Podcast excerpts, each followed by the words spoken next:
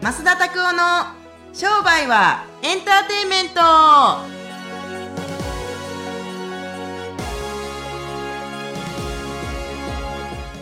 Welcome to 商売はエンターテインメン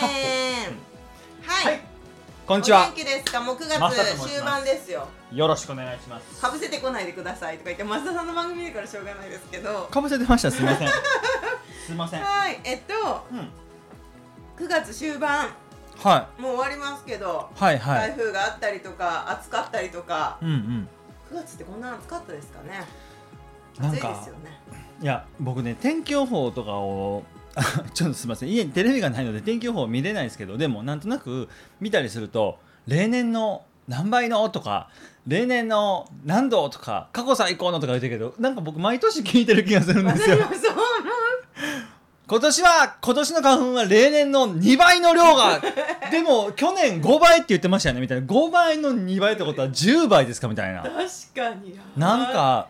今年は暑いような気がするとかってありますけど夏は暑いしはいね冬は寒いもんですよっていうのがあって、まあ確かに今年の冬は寒いよう冷えますねっていいややい今や年の冬暑いとかもなかったですないっけないですっけそんな暖冬とかあるかでもなんか天気わからんの子見られました映画天気の子はいねはいあはいれ見てなんあうんか見た見た見たすごはいなんかあこれからこんな風になっちゃうのかなと思いませんでしたあどういうこと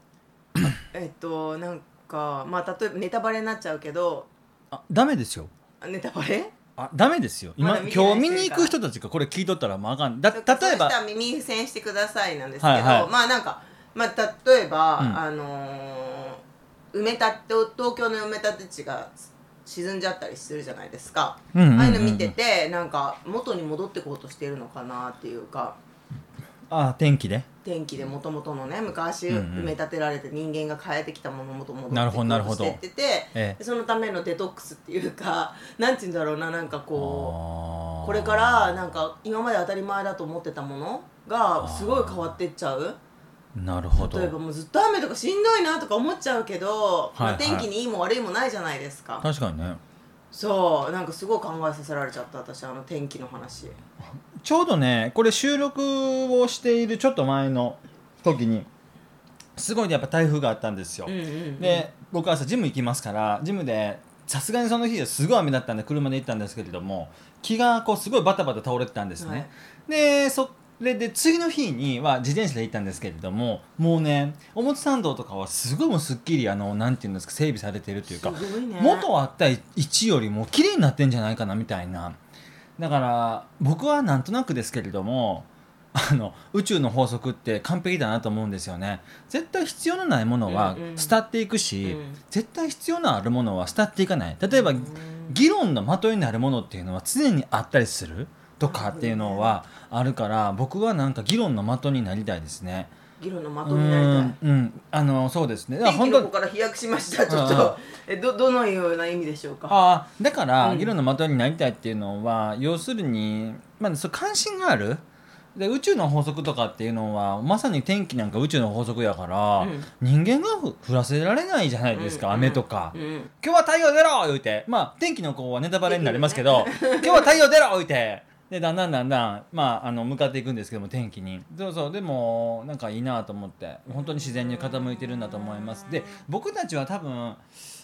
すごいとは何とは言うて自然の摂理に反してるとかどうとかとかっていろいろ言う人たちいますけどいや自然の摂理は間違いとかはないから。本当にねうんそこにいる絶対のが私たちだからねそうなんか思ってたのと違うのが来たいやそれも完璧になる宇宙の摂理やからねみたいな本当にねえ面確白かいにだからそういうのがあったりするからねいやー考えちゃうね考ええるよねいやでもこうやって考えたりするとあなんか自分の例えば分からへん生活の中で出てない結果だったりとか出てる結果っていうのはもう完璧にその結果ですから、確か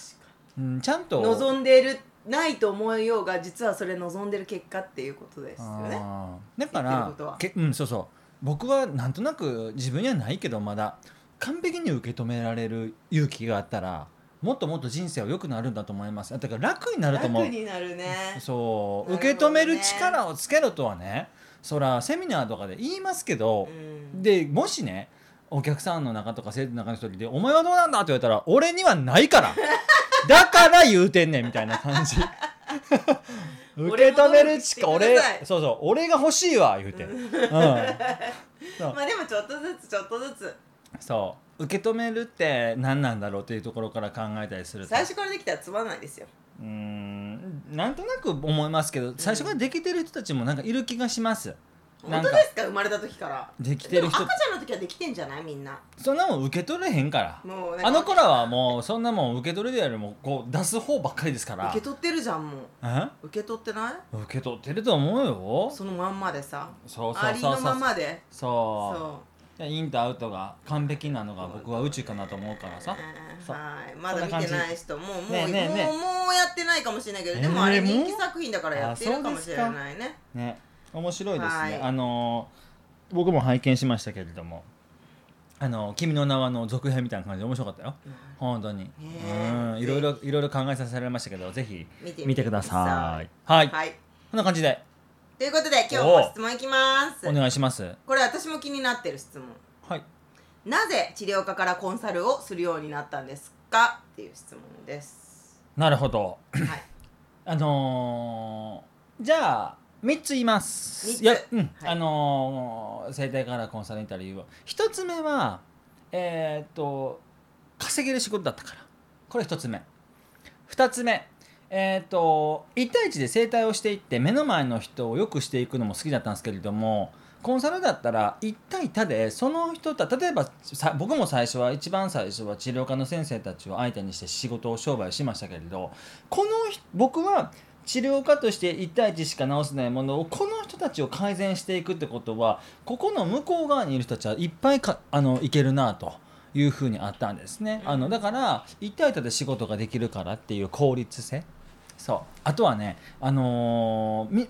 あなんて言うんですかねえーっと先見の明というかなんかあのービジョンがあったそこに。そうーんなんかねやっていくことによって例えば人も救えるけれども僕も好きなことを喋れるはい相手もそれを聞きに来るっていうこのスーパーマッチングのビジョナリーがあってしかも経済的な効果を生んでいったりしたりするとどうなるかって言ったらその人たちが良くなっていくことじゃないですか。だしこれはすごい仕事だと思ってあの生態が僕は嫌いになってやめたわけじゃないですよむしろむっちゃくちゃ好きなままちょっとフェードアウトしてたんですよね。うーんだしあのその好きがだんだんコンサルの好きにだんだん乗っていってコンサルがなんか転職とか、まあ、まだ僕は転職だとおい思いませんけど適職になったんじゃないかなとこれで生活できるようになったのはうーん生態が好きだったからだと思いますけれどもでもやっぱ稼げるしい効率いいしでやっぱりあの自分たちのビジョンを形にできる仕事だからと思いました。なるほどうねん自分たちのビジョンっていうのはそのもっと人を良くしていきたいっていうことうそうっていうのもあるし個人的にはすごいすごい貧乏なところというかあんまり浮かばれないところから一気にやっぱり行ったというふうに自分ではあの思ってますんでそうやってそういう体験を日本中とか世界中の人たちにしてほしい。っっていうビジョンがあったんですよよこんなにもみんなマーケティングその時マーケティングっていう言葉は使わなかったですけどみんなこんなにも広告やったりするとむっちゃ儲かってむっちゃ客来て、うもうお客さんたちとすごい友好的な関係を結んでいってむっちゃ何でも買えますよってこんなんしか言ってませんでしたもんね。でも単純明快ですけれどもおーそれはいいみたいな感じでじゃあやるみたいな感じでやった人たちが多かったから自分みたいに苦しんでる人一番最初マスタジック2011年にやりましたけれども、はい10人の人たちの勝率10で100%でしたもんね。へーだからみんな売り上げ3倍になったから面白いそれはもちろん卒業される方たちもいるしもちろんもちろんそうそう今はもうもう春先生とかもう細谷先生みたいにずっと続けてた人たちもいるっていうのがあるからだからそういう感じで僕がしてきた体験をあなたたちもしてくださいむっちゃくちゃいいですよ僕はこうやってやったんであなたももしよかったらこれとこれとこれを一緒やってみてください僕も一緒に手伝いますさん今やったら35万ですとかっていうマッサージ君の金額がありますけどまあねえ払わなくてもラジオでよくわかると思いますよ増田チラシをまずやってみてほしいんですよって言って、でこれねもうこの前も言われたんですけれどももう今更チラシダメですよ今 SNS ですよって言われたんですよでそれで金沢の美容師の人がうんそんな感じであの質問もらったんですけれども増田チラシをちょっとあの添削してあげてあのま巻かはったんですよあでもめっちゃくちゃ来たんですって180人ぐらい来たんですっていきなでもりチラシ来るかもねやっぱりだからそういう快感を味わってほしいからコンサルにしたんなったんですよあだからその目の前の人たち嬉しをいもんねお客さん来てくれるの直していくっていうことも快感だったんですけれどうんもうんうん別になんかこ俺はこんなことししてていいのかなとかもうそんなんも全然考えませんでしたよただコンサルにすると一対体でできたりするから、うんうんうん僕が快感してきたことをいろんな人たちに伝えることができてその人たちからまたお金ももらえるっていうのは、うんうんうんなかなかな快感な仕事だなと思ってこれにしました。っなるほどねていうのがちょうど10年ぐらい前ですかね。へえちなみに、うんえー、と治療家をしてた時にはい、の喜びうんとコンサルタントをしてる時の喜びってどんなところを仕事してて喜びを感じる時ってどんな時なんですか、一緒ですあの、はいはい、一緒ですあの目の前の人たちが喜んで例えば歩行感不可能な人たちが歩けるようになったところを4回とか5回の治療で見た時も目の前の人たちが売り上げ上がっていた時っていうのもどっちも同じ喜びです同じぐらいだからそれでお金の金額の違いはもちろんありますけれどもでも100万と10万だからといって10分の1の喜びとか10倍の喜びっていうのは言うのはないです僕の中ではどっちも嬉しかったって感じなるほどねそううーんへーじゃあ増田さんの仕事のモチベーションっていうんですかうんそのハッピーポイントってうわこれやったなっていう時っていうのはやっぱりそのお客さんの変化あそれももちろんありますでもそれも含めて自分がやったったんだって時は快感ですよねあーそうなんだそうやっぱり自分ができたんだっていうのがや目標を決めていって叶うかどうか分からへん時にギリギリでも叶ったら「シャッたわ」みたいな「やってしもうたわ」って思いますよ。それはやっぱ増田さん自身がやったと思えるんですかそれともなんか相手がやったって思えるんですかどっちもありますよやっぱりへーこの仕事してるとよくやるだって成果報告してもらったら昔までは本当に僕100%お前結果出したんは俺のおかげやねんでって普通に言ってました けどでも今はやっぱ面白い先生でも今はふあの結局ねこうチームだと思うんですよお客さんだとしても、あなたはマーケティングの知識とか知恵がないから僕はマーケティングの知恵と知識を授けますから行動とかお金っていうのを僕にくださいねって、はい交換なんですよあ。そっかっていうチームにしてたりするからあー僕はもちろん手伝いに行ったりもするしたさすがにチラシ巻きに行ったりとかは何千人のお客さんにできないですけれどもでもだったとしてもやっぱりこの知恵だ、うん、モチベーションはそこかな。あーでもすごい分かりやすかった今うん私営業してた時におはい客さんに「誘ってくれてありがとうございました」って商品買って参加されはいはいてよく言われてたんですけど「私何もやってないですよ」みたいなうんうんうん、私何もやってないですしあなたが決めたことですからって言ってあなたがやったんですって思ったの増田さんと全く反対100%うんでもそれって責任ないかもしれないですねやっぱチームだって思った方がやっぱりえ長くえ友好的な関係を築いていけるのかもしれないなっていう今いいいヒントをちょっといただいちゃった